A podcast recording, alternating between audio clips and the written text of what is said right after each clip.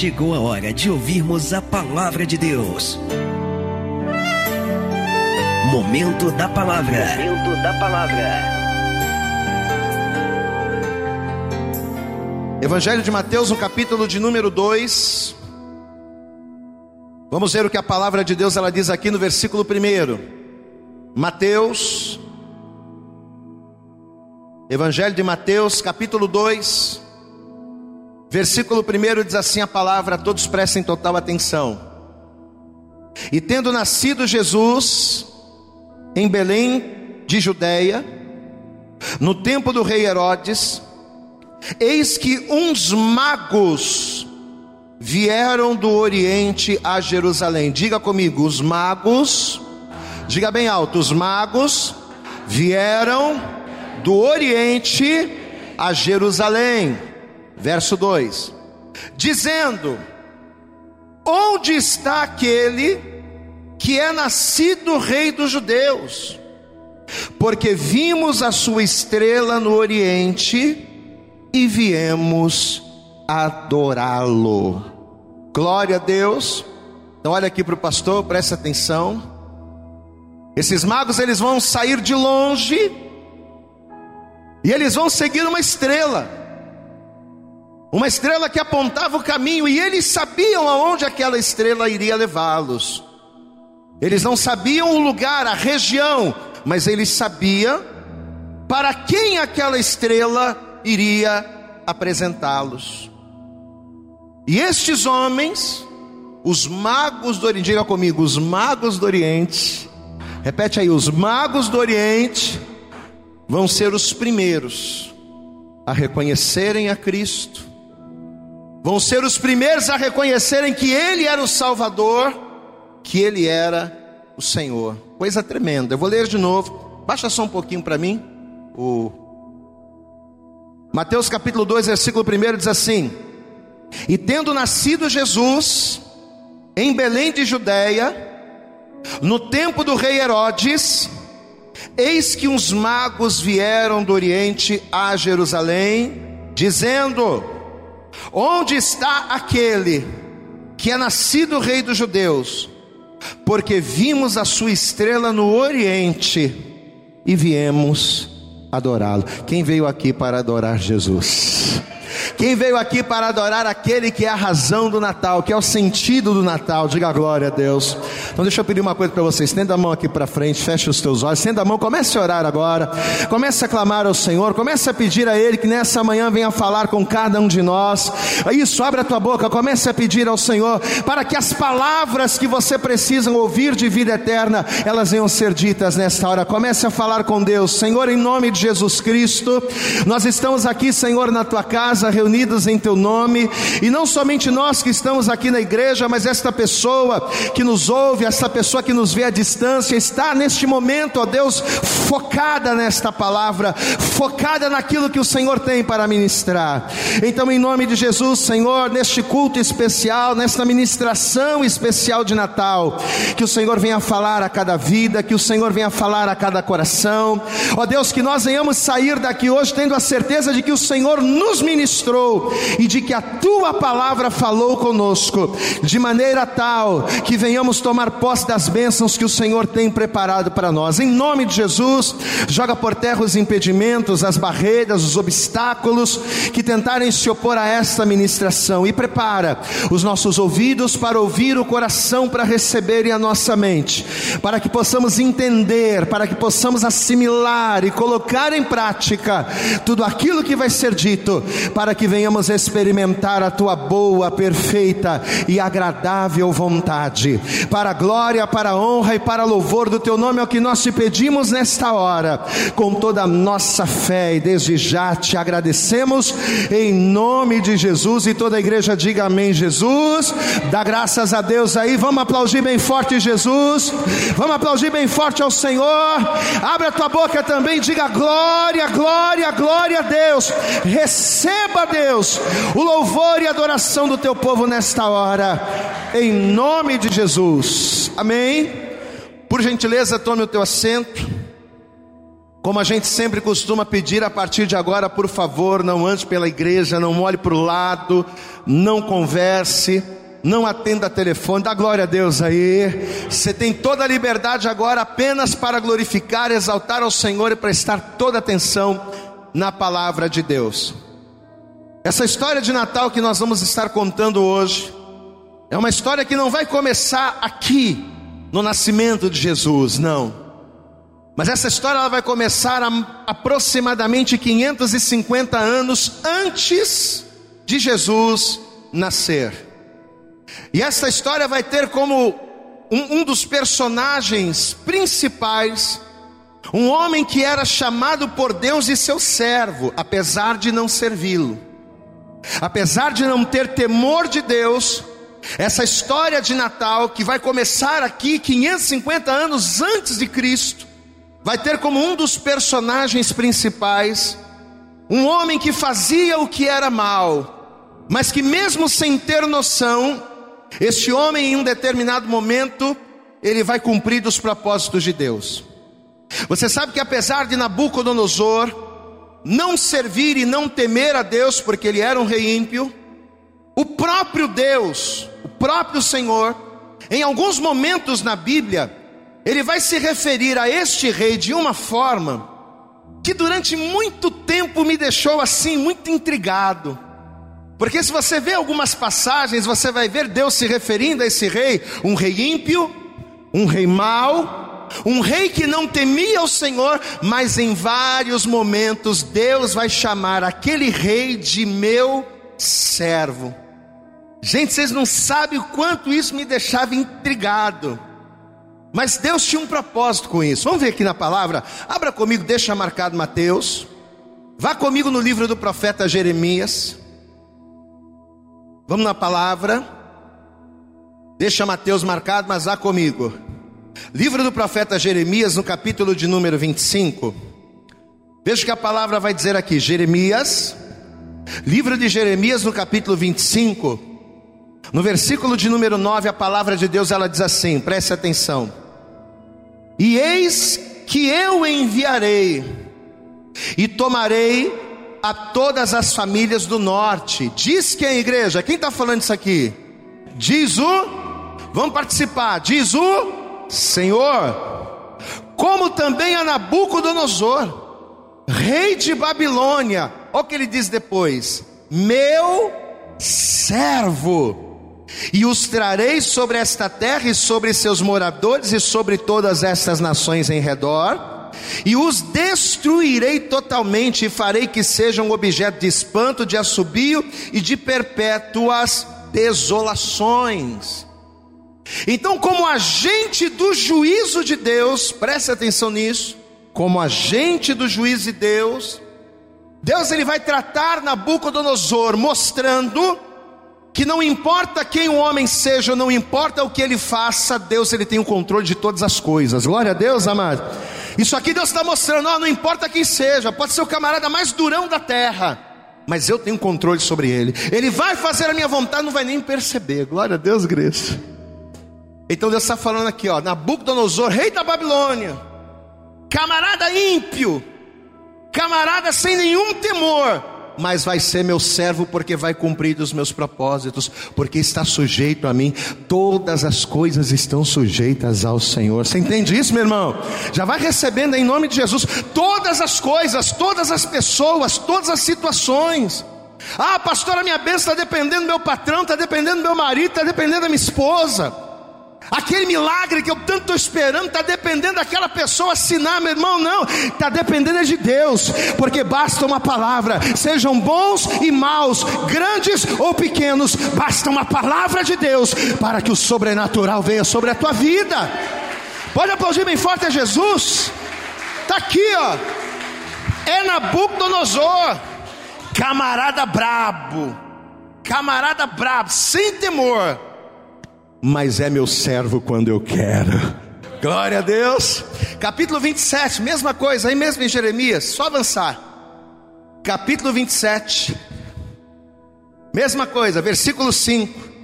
Jeremias capítulo 27, verso 5 diz assim: presta atenção. Eu fiz a terra. Quem é fez a terra, igreja? Deus, eu fiz a terra, o homem e os animais que estão sobre a face da terra, com o meu grande poder e com meu braço estendido, e a dou a quem é reto aos meus olhos, em algumas traduções, a quem eu quero, a quem me agrada.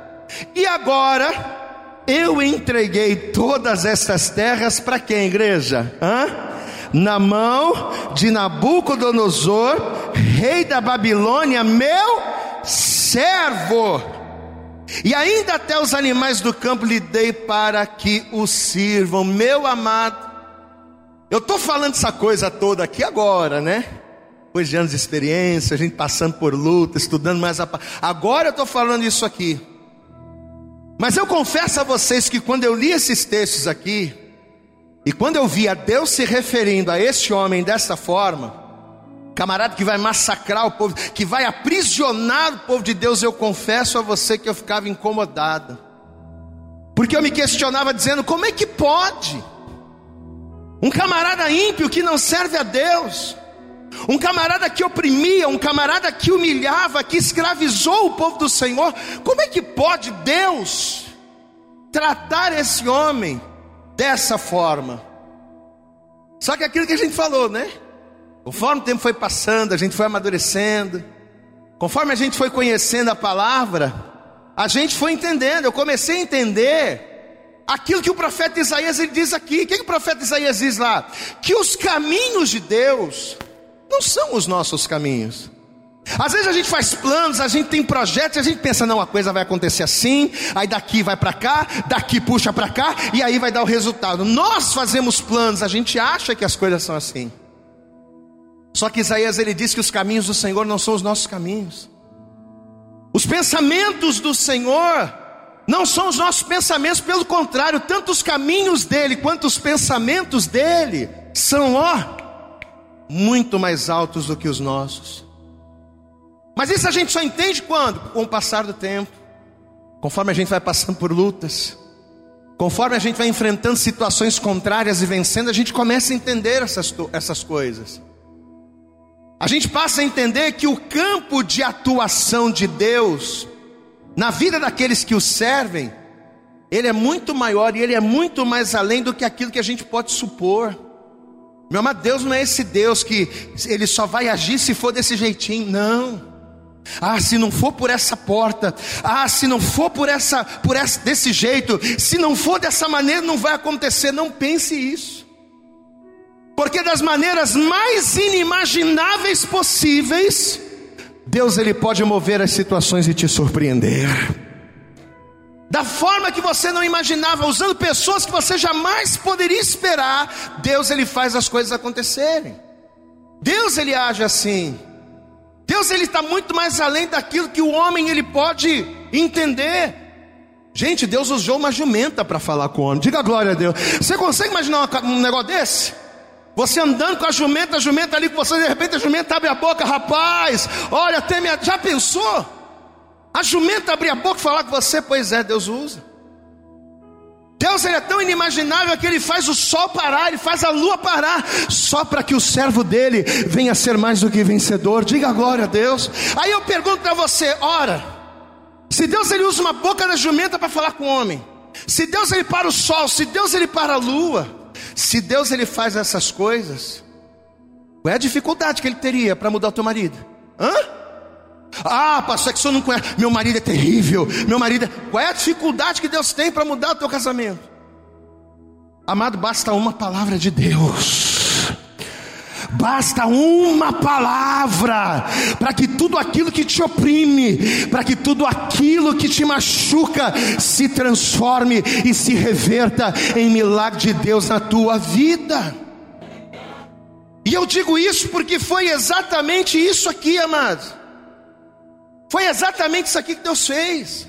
Nabucodonosor ele era chamado de servo não porque ele era fiel, não. Não era fiel nada. Mas ele era chamado de servo por quê? Porque mesmo inconscientemente ele servia como ferramenta para que os propósitos dele se cumprissem na vida do seu povo. Às vezes tem pessoas que te perseguem, que te oprimem, E você pensa, meu Deus, o diabo está usando essa pessoa para me perseguir. Não, amados. Às vezes é o próprio Deus que está usando as lutas por intermédio daquela pessoa, as perseguições por intermédio daquela pessoa, para te fortalecer, para te fortalecer, para te, para te, para te amadurecer, para fazer com que você tenha casca. Diga assim comigo: eu tenho que ser. Vamos lá, diga com fé, diga, eu tenho que ser um crente cascudo. Amém. Vira para esse irmão que está do teu lado e fala: meu irmão, você tem que ser crente cascudo. Esse negócio de você dizer, não, Deus é comigo, eu sou um homem cheio de fé, mas olha para as costas do cara, costa lisinha, mão de criança, não tem um calo na mão. Não, Deus é, eu acredito que Deus é o Senhor da minha vida, que Deus me dá vitória, mas a pessoa, as costas da pessoa lisinha. Não, meu irmão. Você não tem que crer no poder de Deus por aquilo que os outros falam. Você precisa crer no poder de Deus por aquilo que você já viveu com Ele. E muitas das vezes Deus ele usa a pessoa, ou, ou melhor, muitas das vezes não. Todas as vezes Deus ele usa pessoas para te fazerem o bem, a fim de que o nome dele seja, seja glorificado na sua vida. Mas às vezes para te fazer mal. Não que o mal vai te matar, mas vai te aperfeiçoar vai te cascudar. Diga glória a Deus aí. Amém? Nabucodonosor, ele era servo de Deus. Mas ele era aquele servo que Deus usava para quê? Para que o povo fosse aperfeiçoado. E justamente cumprindo esse papel de instrumento, conta-nos a história que numa certa feita, esse rei Nabucodonosor, ele vai ter um sonho. E ninguém vai saber o que, que o que raio de sonho era aquele? Ele vai sonhar à noite, ele vai acordar de manhã. Sabe quando você sonha uma coisa que você sabe que foi importante? Já aconteceu isso comigo. Deus sonhar um negócio que eu sabia que era importante, mas eu acordava de manhã, meu Deus, eu quero lembrar o que eu sonhei e não conseguia. Foi a mesma coisa. Ele sonhou um sonho, só que apesar dele saber que era algo importante, apesar dele saber que era algo revelador, vai fugir da mente dele ele vai perder, vai, vai se perder na memória dele.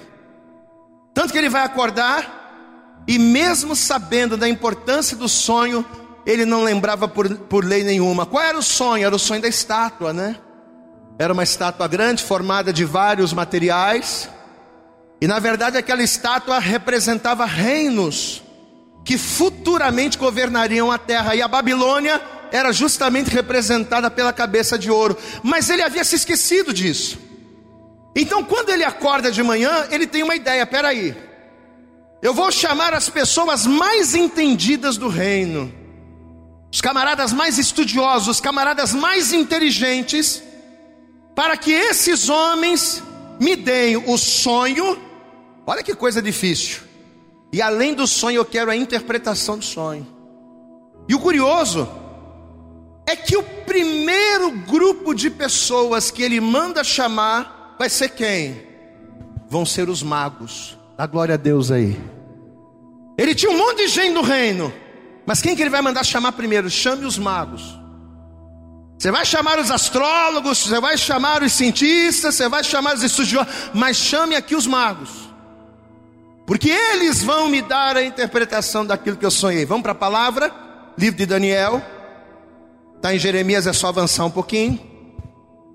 Daniel no capítulo 2. Vamos ver. Daniel no capítulo 2, vamos ver aqui a partir do verso 1. E esse texto é um pouco longo. Daniel capítulo 2, verso 1 diz assim: E no segundo ano do reinado de Nabucodonosor, Nabucodonosor teve sonhos, e o seu espírito se perturbou e passou-se-lhe o sono. Então o rei mandou chamar os o rei mandou chamar os magos, vírgula, os astrólogos, os encantadores e os caldeus, para que declarassem ao rei seus sonhos. E eles vieram e se apresentaram diante do rei. E o rei lhes disse: Olha, tive um sonho. E para saber o sonho, está perturbado o meu espírito. E os caldeus disseram ao rei em aramaico: Olha o que eles vão dizer: Ó oh, rei, vive eternamente. Diz o sonho a teus servos, dando uma de João sem braço, né? Dando um migué. Diz para nós, Senhor, o teu sonho e daremos a interpretação. Versículo 5: Respondeu o rei e disse: Disse aos caldeus: Olha, o assunto referente ao sonho me tem escapado. Se não me fizer saber o sonho e a interpretação dele, sereis despedaçados, e as vossas casas serão feito, feitas um monturo. Verso 6: Mas se vós me declarardes o sonho e a sua interpretação, recebereis de mim dádivas, recompensas e grande honra. Portanto, declarai-me o sonho e a sua interpretação. Responderam segunda vez e disseram: Diga ao rei de novo, mais um miguezinho, né? Fazendo de conta que não está entendendo o que o rei quer. Diga ao rei o sonho a seus servos e daremos a sua interpretação. Respondeu o rei e disse: Olha, estou percebendo muito bem que vós quereis ganhar tempo, porque vedes que o assunto me tem escapado, de modo que, preste atenção, se não me fizesse saber o sonho, uma só sentença será a vossa. Pois vós preparartes para palavras mentirosas e perversas para as proferirdes na minha presença, até que se mude o tempo. Portanto, dizei-me o sonho, para que eu entenda que me podeis dar a sua interpretação. Verso 10. Aí eles vão abrir o jogo, vão mandar real. Verso 10.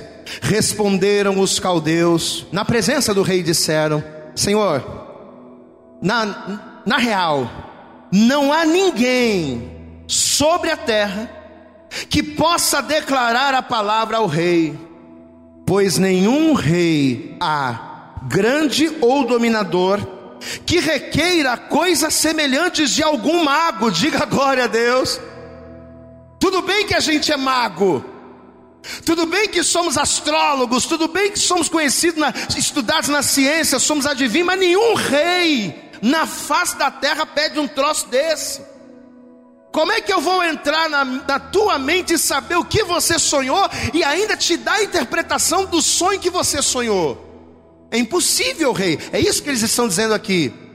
Responderam os caldeus na presença do rei, disseram: Não há ninguém sobre a terra que possa declarar a palavra ao rei, pois nenhum rei há, grande ou dominador, que requeira coisas semelhantes de algum mago, ou astrólogo, ou caldeu, porque o assunto que o rei requer é difícil, e ninguém há que o possa declarar diante do rei, senão os deuses cuja morada não é com a carne. Diga glória a Deus.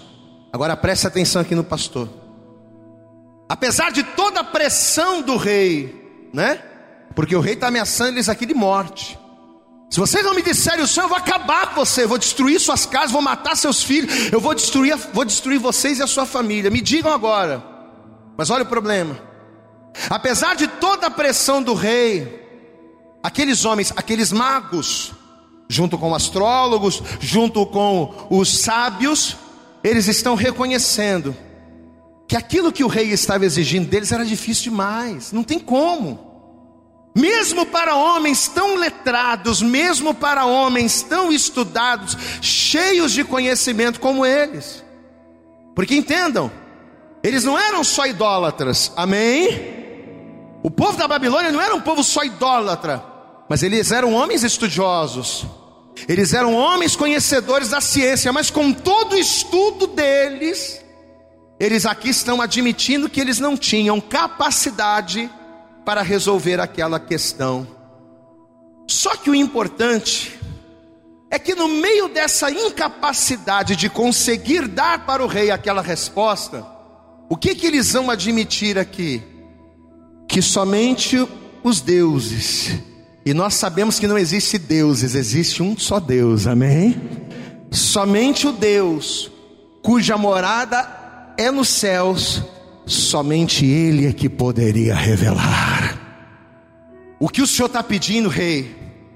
O que o Senhor está exigindo de nós, homem nenhum na terra pode fazer, a não ser os deuses ou Deus cuja morada é nos céus.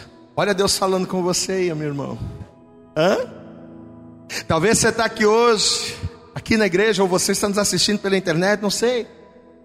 Mas talvez você está aqui hoje precisando que Deus ele traga respostas. Pastor, eu estou passando por uma situação que eu preciso de uma resposta de Deus. Pastor, eu estou passando por um processo na minha vida em que eu preciso muito do entendimento de coisas que eu não consigo entender. Talvez você está passando por situações e você tem errado, e você tem caído, e você tem sofrido sucessivamente, você não consegue entender. As pessoas elas caem nos mesmos erros sucessivamente, não é porque elas querem, porque ninguém em sã consciência quer errar. Mas por que, que as pessoas às vezes erram sucessivamente e nas mesmas coisas? Porque elas não têm entendimento. Elas não têm entendimento daquilo que tem que fazer, e talvez você está aqui, e por não ter o entendimento daquilo que é necessário para a tua vida, você tem errado no teu casamento nas mesmas áreas. Poxa, pastor, passa tempo, passam os anos, e eu sempre estou caindo no mesmo erro com a minha esposa, com meu marido. Talvez você está aqui assim, precisando da revelação de Deus, para que o teu entendimento se abra a fim de que você venha enxergar e compreender a direção que Ele tem para a sua vida. Só que nesta hora, nesse dia, amados, assim como Deus falou para o profeta Jeremias, assim que Deus falou lá, em Jeremias capítulo 33, versículo 3, Deus estava dizendo assim: Jeremias, clama a mim. Olha a palavra que Deus está liberando para você. Pastor, estou precisando de direção. Quem precisa de direção aqui? Levanta a mão, dá glória a Deus. Quem precisa entender coisas que, não tem, que você não tem conseguido entender? Levanta a mão, diga glória a Deus. Quem precisa aqui de revelações e respostas para a tua vida? Diga glória a Deus. Então, olha a palavra que Deus está liberando sobre você nessa hora. Deus está dizendo para você: clama a mim, porque se você clamar a mim, eu vou te responder. Clama a mim e responder-te-ei, e anunciar-te-ei coisas grandes e firmes que você ainda não sabe. Você pode aplaudir bem forte ao Senhor, meu irmão é quando você clama, é quando você abre a tua boca para clamar, que Deus revela o insondável. Diga comigo, é quando eu clamo, tá fraco, diga quando eu clamo, que Deus revela o insondável. Aquilo que os magos disseram que era impossível aos homens, Deus faz ser possível quando? Quando eu clamo. Amém? No Salmo de número 25, versículo 14, o que, que o salmista Davi nos declara? Ele diz: os segredos de Deus, os segredos do Senhor, não é para qualquer um, os segredos do Senhor é para quem, igreja? É para aqueles que o temem, e Ele, o Senhor, lhes fará saber o seu conserto. Amém? É Deus quem vai te revelar para você aquilo que você precisa para a tua vida. É Deus que vai abrir o caminho, é Deus que vai te dar a direção. Não é o patrão, não é empregado, não é encarregado, não é o marido, é Deus que vai trazer a direção que você precisa a partir do momento que você clamar. Então, só por aqui a gente percebe que dois são os atributos necessários para que nós venhamos enxergar o que não se vê para que nós venhamos entender o insondável. Dois são os atributos. Primeiro, clamar. Amém? E segundo, temer. Diga comigo, clamar. Bem alto, diga clamar e temer. A pessoa que não teme a Deus, ela vai continuar perdida, dando voltas no deserto, que nem o Josafá e o Jorão estavam lá, sem ter direção. A pessoa que não teme a Deus, ela está perdida ela vai tomando um monte de atitudes, ela vai fazendo um monte de coisa errada, coisas que ela já sabe, que ela, coisas que já aconteceram, mas ela continua insistindo no erro. Por quê? Porque a pessoa não tem temor, a pessoa não ora, não busca, não clama, não consagra a vida. A pessoa quer vir na igreja, mas quer viver de qualquer maneira. Então a pessoa que está desta forma, a pessoa que não tem temor, ela vai continuar vivendo a sua vida por instinto, por impulso Peraí, eu vou tomar essa decisão aqui, não sei se é melhor, mas vou agir assim mesmo. Não é isso que Deus quer de você. Deus não quer que você viva por impulso. Deus ele quer que as tuas decisões sejam pautadas na certeza. Glória a Deus, amado. E você só tem certeza quando quando você tem temor. Quando você tem temor e quando você clama. Não dá para saber aquilo que ninguém sabe. Não dá para ter direção e entendimento daquilo que não foi revelado sem temor e sem eu clamar a Deus. E o Daniel, homem de Deus, ele tinha tudo isso. Daniel era um homem que orava, estava sempre em oração. Daniel era um camarada que se consagrava, que jejuava, dá glória a Deus aí. Amém? Não vai ser à toa que de todos os homens Deus vai dar revelação para Daniel. Tanto que, quando foram até ele, porque todas as pessoas da Babilônia vão ser chamadas, e Daniel era um estudioso, era um sábio. Quando chegaram até ele, levando a petição do rei, sabe o que Daniel vai dizer? Peraí, peraí. Daniel sabia que para os homens aquilo era impossível, como os magos falaram, possível para o homem. E por ele saber disso, o que ele vai fazer? Não, peraí, eu vou clamar. Glória a Deus. Quantas atitudes você tem tomado na sua vida sem orar primeiro? Você sai fazendo, né? No impulso, na raiva. Ah, quer saber o negócio? Eu vou fazer e pronto, e acabou. Você tem orado antes? Amém? Como é que Deus ele vai trazer revelação daquilo que de fato você precisa fazer? Como é que você vai acertar diante de Deus se tudo que você faz não é por meio da oração, mas é por meio do improviso. Sabe, a pessoa vai vivendo uma vida de improviso, ela vai improvisando na vida familiar, ela vai improvisando na vida financeira e ela deixa de buscar a Deus. Daniel capítulo 2, vamos para a palavra. Daniel capítulo 2, versículo 12 diz assim: Os magos deram aquela resposta, não dá para nós. Aí olha o que vai acontecer, Daniel 2,12: Por isso o rei muito cirou e enfureceu, e ordenou que matasse a todos os sábios da Babilônia. Glória a Deus, amado. Os magos estavam tava nesse rodão aí. Mata todo mundo porque foram incompetentes. Verso 12, verso 13. E saiu o decreto, segundo o qual deviam ser mortos os sábios. Mas olha o detalhe: e buscaram a Daniel e a seus companheiros para que fossem mortos. Então Daniel falou avisadamente, prudentemente a Arioque, capitão da guarda, rei, é, capitão da guarda do rei, que tinha saído para matar os sábios, ele já estava saindo para matar todo mundo. Respondeu e disse a Arioque, capitão do rei: Por que se apressa tanto o decreto da parte do rei? Então Arioque explicou o caso para Daniel: Não, é que o rei sonhou um sonho e ele quer saber a revelação, não tem quem diga. Verso 16: E Daniel entrou e pediu ao rei que lhe desse tempo, para que lhe pudesse dar a interpretação. Então Daniel foi para sua casa e fez saber o caso Ananias, Misael, Azarias, seus companheiros, ou seja, Sadraque, Mesaque e Abednego, para que pedissem misericórdia ao Deus do céu. Diga glória a Deus aí. Eu não vou para o livro, não vou estudar, não. Não estou falando aqui contra o estudo, tá? Mas essa questão aqui, peraí, tem coisas quando a minha ciência não consegue, quando a minha sabedoria não consegue, quando a minha inteligência não consegue, tem coisas que é para. Meu irmão, tem coisas na tua vida que é para Deus, sabia? Olha aqui, tem coisas na tua vida que é para Deus. E enquanto você não entender que aquilo é para Deus, você vai ficar tentando fazer do teu jeito. Você vai ficar quebrando cabeça, batendo cabeça e nada vai resolver, porque tem coisas que são para Deus. Diga comigo, tem coisas na minha vida que não são para mim, são para Deus. E aquilo que é para Deus fazer na tua vida, enquanto você insistir em fazer, você só vai quebrar a cara. Está aqui, ó. Daniel sabia, não, isso aqui não é para gente, não é da nossa alçada, isso aqui é de uma alçada, é outro patamar. Dá glória a Deus aí, ó. Isso aqui é outro patamar. Versículo 18: Para que pedissem misericórdia ao Deus do céu sobre esse mistério a fim de que Daniel e seus companheiros não perecessem, juntamente com o restante dos sábios da Babilônia.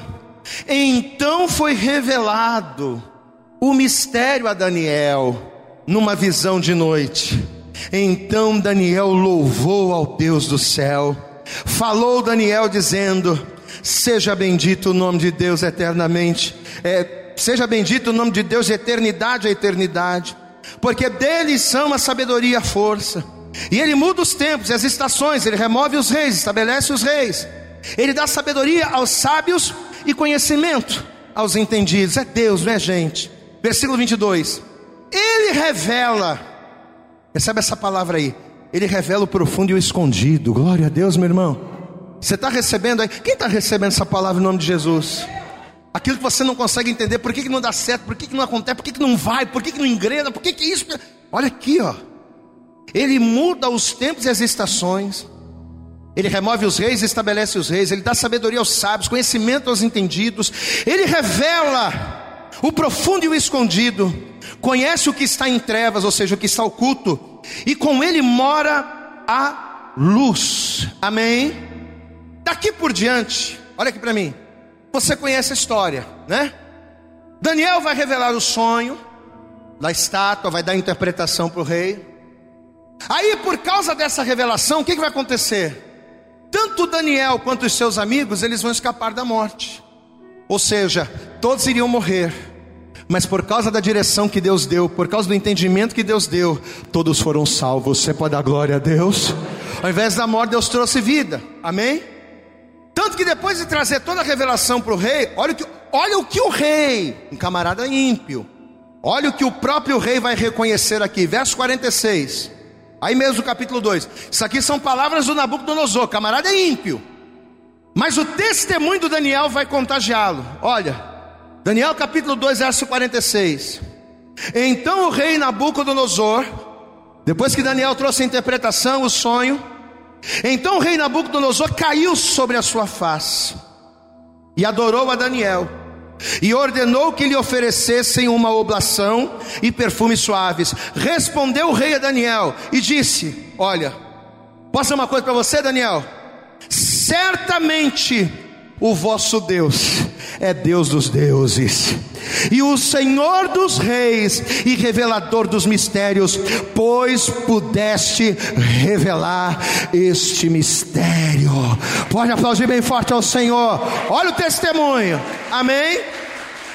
Então olha para cá.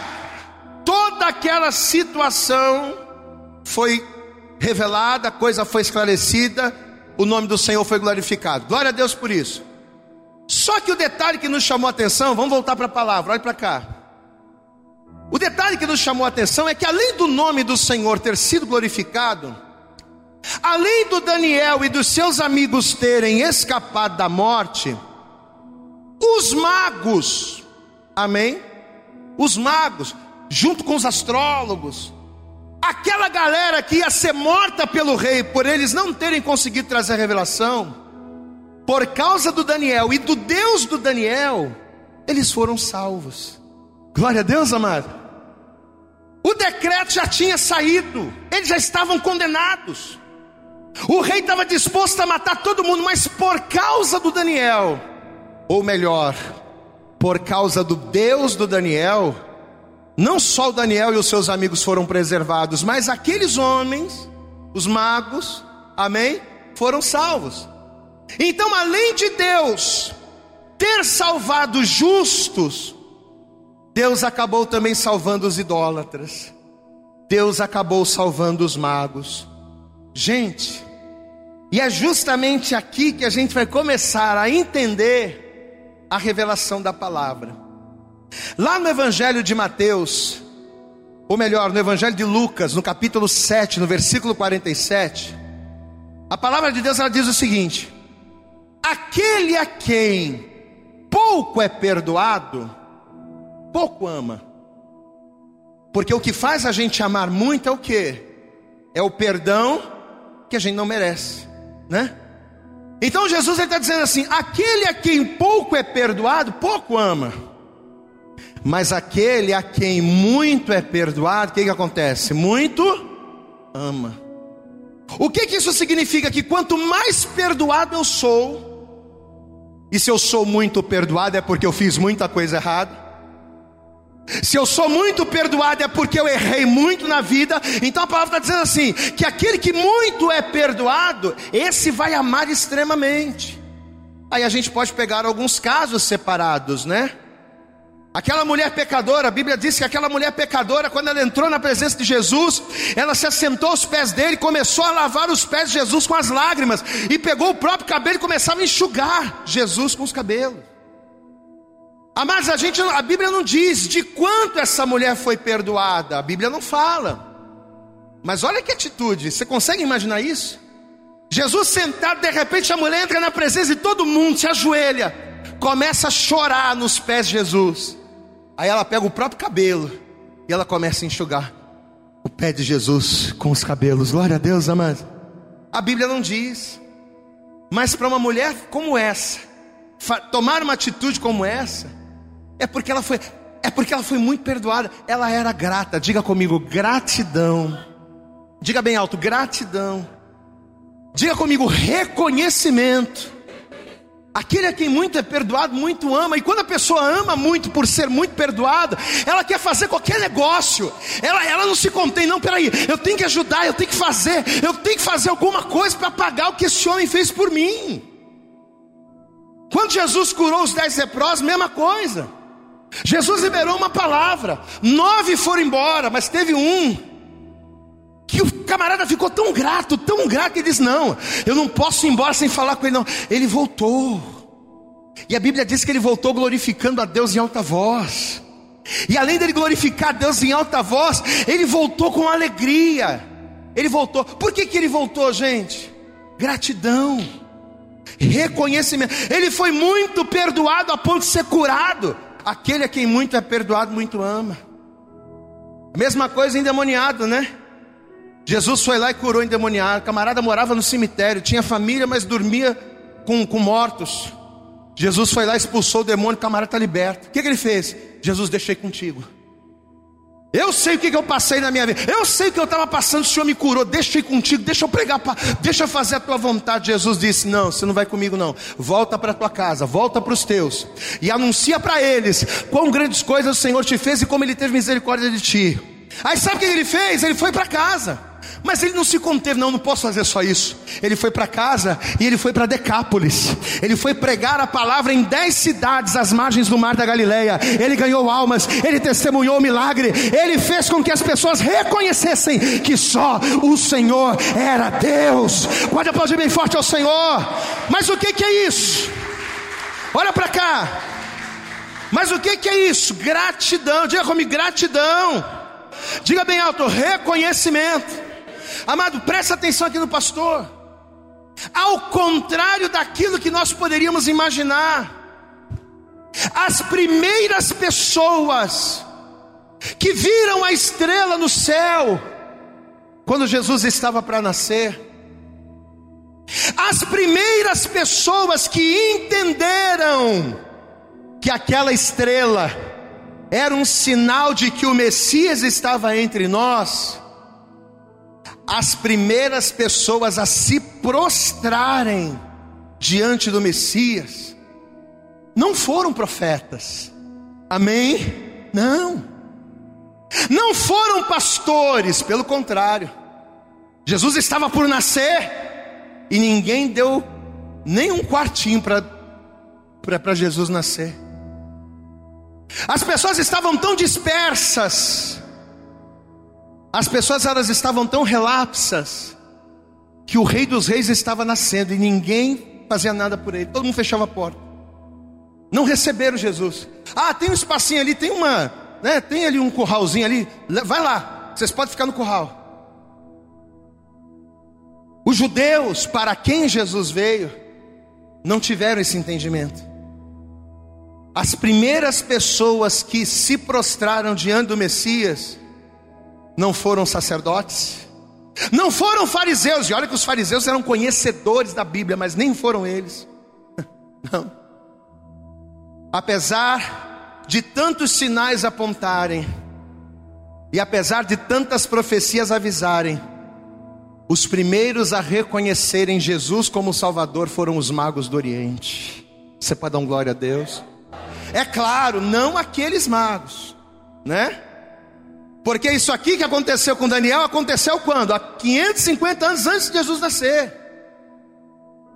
Mas estes homens aqui, que através de uma estrela foram guiados até Jesus e que sabiam que aquela estrela era o sinal, esses homens aqui foram homens que saíram de longe. Se você estudar, você vai ver que eles saíram da, mais ou menos da região da Pérsia, né? Da antiga Pérsia mas que pelos seus ancestrais, diga glória a Deus, né?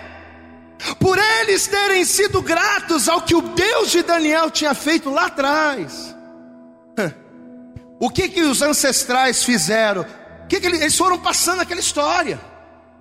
E eles foram contando, olha, teve um Deus, um rapaz chamado Daniel aqui, que servia ao Deus tal, e eles começaram a contar.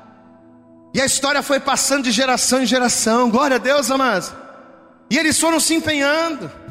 Eles foram estudando as profecias, coisa que o próprio povo de Deus não fez.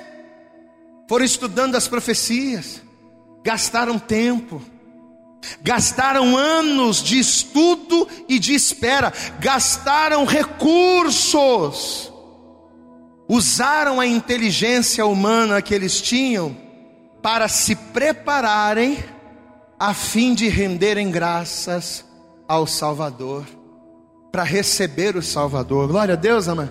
Então o pai foi contando para o filho, aí o filho foi contando para o outro, e para o outro, e foi passando de geração. Então, quando a estrela brilhou, ele já sabia: opa, olha aí, ó, o que o meu tataravô disse: é ele, ó, é esse aí, ó. Eles estavam atentos. Você sabe que o profeta Amós, ele nasceu no reino do sul, mas ele profetizou ao reino do norte. E ele estava profetizando, falando sobre os pecados de Israel. E ele disse: Ó, vocês vão cair.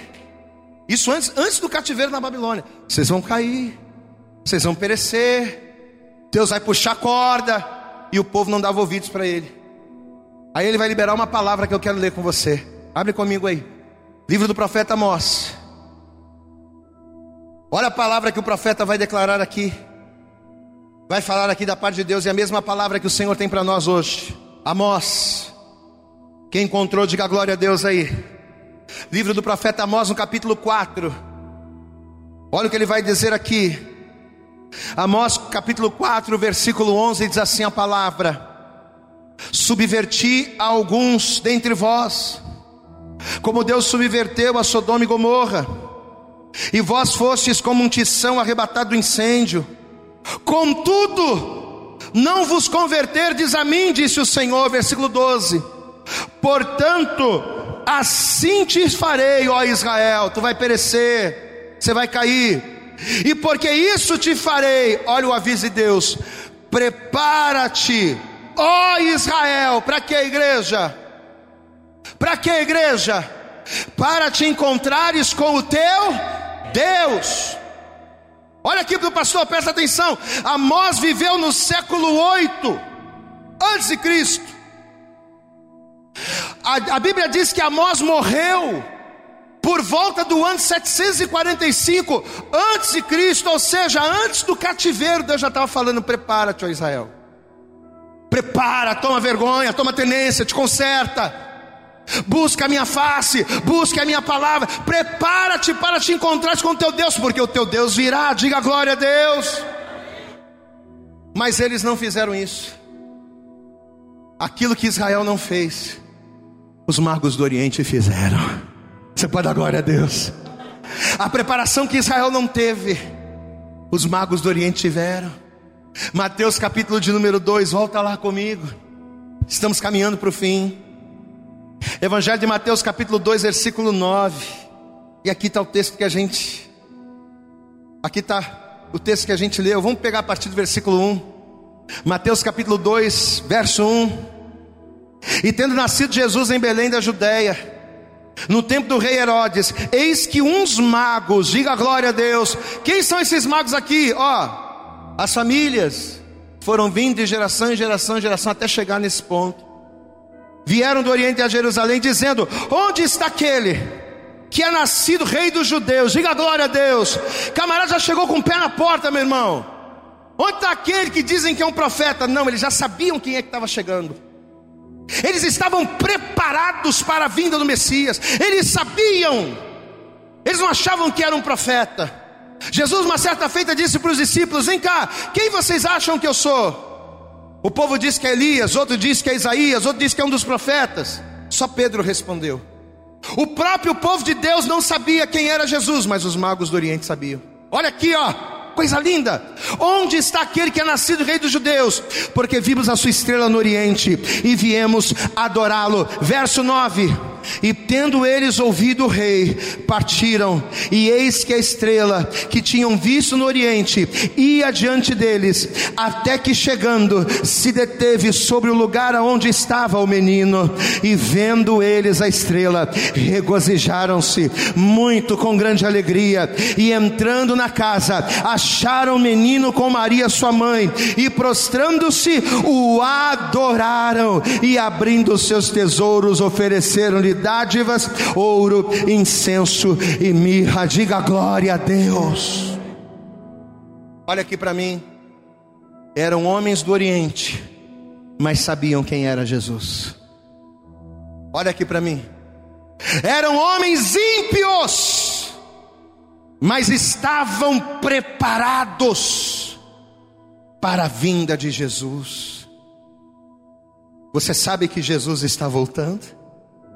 Hã? Quem aqui sabe que Jesus está voltando? Diga glória a Deus. Nós estamos comemorando essa semana o Natal, o nascimento de Jesus. Mas Jesus está voltando. Olha para os sinais, olha para os terremotos, olha para o amor de tantos se esfriando, olha para a geração fria e incrédula da qual nós estamos vivendo. Olha para as pestes, como o coronavírus e tantas outras na nossa geração, meu amado, Jesus Cristo está voltando. E sabe qual é a palavra que Deus ele coloca nos nossos lábios para liberar sobre a tua vida no dia de hoje? A mesma que o profeta Amós, oito séculos antes do nascimento de Jesus, estava dizendo: Ele diz para mim, para você, para nós: Prepara-te, ó Israel, prepare mape para te encontrares com teu Deus. Você pode aplaudir bem forte ao Senhor. Se prepara, meu irmão, busca Deus, gasta tempo, estuda, ora, porque Jesus está às portas. Aleluias! Te prepara, faz igual os magos do Oriente. Eles se prepararam, estudaram, buscaram, passaram de geração em geração até chegar o momento. Deixa eu te fazer uma pergunta: quantos aqui amam a Deus? Quantos aqui amam a Deus? Quantos aqui são gratos? Quantos aqui são gratos por aquilo que Deus fez e por aquilo que Deus tem feito? Diga glória a Deus aí. Amém? A grande maioria das pessoas está dizendo que 2020 foi um ano terrível. Todo mundo está falando, 2020 foi uma porcaria. Foi um ano tão terrível, mas tão terrível que não teve nada de bom. Eu concordo, foi um ano difícil. Foi um dos piores anos que a gente já passou. Só que, meu irmão, olha aqui para mim. Você está vivo. Aleluia! Não, tem que ser que nem eu estou, vibrante. Você está vivo, meu irmão. Quantos irmãos em Cristo, quantas famílias cristãs, quanta gente morreu nesse ano. Mas você está aqui sentado na igreja vivo, meu irmão. Enquanto tantos não conseguiram, você está aqui. Enquanto tantos faliram, você ainda tem o teu emprego. Você ainda tem o teu recurso, você ainda tem o teu salário, você ainda tem o teu ganha-pão. Tem um monte de gente que está aí desempregado na rua da amargura, sem saber o que fazer. Você tem o teu emprego, meu irmão. Você está aqui, ó. Então, que nesse próximo ano, esse ano que nós estamos aí há menos de 15 dias para começar, que em 2021, que hoje, hoje é dia 20, Natal vai ser só daqui a cinco dias, mas que nesse Natal, que nós venhamos seguir o exemplo dos reis magos. Glória a Deus, amado. Eu falei para você que era uma história de Natal diferente. Que nessa hora nós vamos seguir o exemplo desses homens aqui. O que, que eles fizeram? Eles se empenharam em Deus. Olha aqui para mim, se empenha mais em Deus. Você se empenha tanto para a sua vida, para resolver os seus negócios, para buscar as suas coisas, para fazer o que você há, se empenha para Deus. Você conhece, a... os reis magos não conheciam, eles passaram a conhecer, porque se empenharam, você já conhece, meu irmão, se empenha. Se você reconhece, diante de tudo que você tem passado, diante de tudo que você tem enfrentado, se você reconhece que ainda assim você é uma pessoa abençoada por Deus, Gaste um pouco mais de tempo com a palavra e menos com o celular. Gaste um pouco mais de tempo com a oração e menos com o WhatsApp. Gaste um pouco mais de tempo com as coisas de Deus. Estuda a palavra. Se doe, faça obra. Gaste recursos. Ah, não, eu para ofertar, não, pastor, não, não, não tem condição não. Você gasta tanto recurso que você não pode para fazer tanta coisa. Se empenha, sabe por quê, meu irmão? Porque gratidão, que foi o que fez com que os magos do Oriente reconhecessem Jesus, gratidão é mais do que um obrigado que você fala. Gratidão são atitudes silenciosas. Os magos do Oriente estavam lá, todo mundo quietinho, lá na sua, ninguém sabia de nada. Mas quando deu a hora, eles foram os primeiros a chegar. Gratidão é isso. São atitudes que falam silenciosamente, mas que duram eternamente. Passa de geração a geração. Volto a dizer, ao contrário daquilo que nós poderíamos imaginar, as primeiras pessoas a verem o sinal e a reconhecerem que aquele menino era o Salvador, não foram pastores, não foram profetas, não foram fariseus entendidos, não. As primeiras pessoas a se atentarem para o Salvador foram os magos do Oriente. Glória a Deus. Se você é grato ao Senhor, se coloque de pé. Se você reconhece que Jesus é Senhor da tua vida, ao se colocar de pé, dê para Ele nesta hora a tua melhor salva de palmas, mas eu quero que você faça mais para Ele. Eu quero que você abra a tua boca e diga glória, glória, glória a Deus. Eu acredito que essa mensagem falou poderosamente com você. Mas se você acredita que ela pode ajudar também uma outra pessoa, que você gosta, ama ou admira, mande para ela. Compartilhe o link ou convide essa pessoa para seguir o nosso podcast. E creia que fazendo isso, ainda que não seja você a ministrar, além de nos ajudar, você estará cumprindo o ID de Deus. Deus abençoe você e até o nosso próximo conteúdo.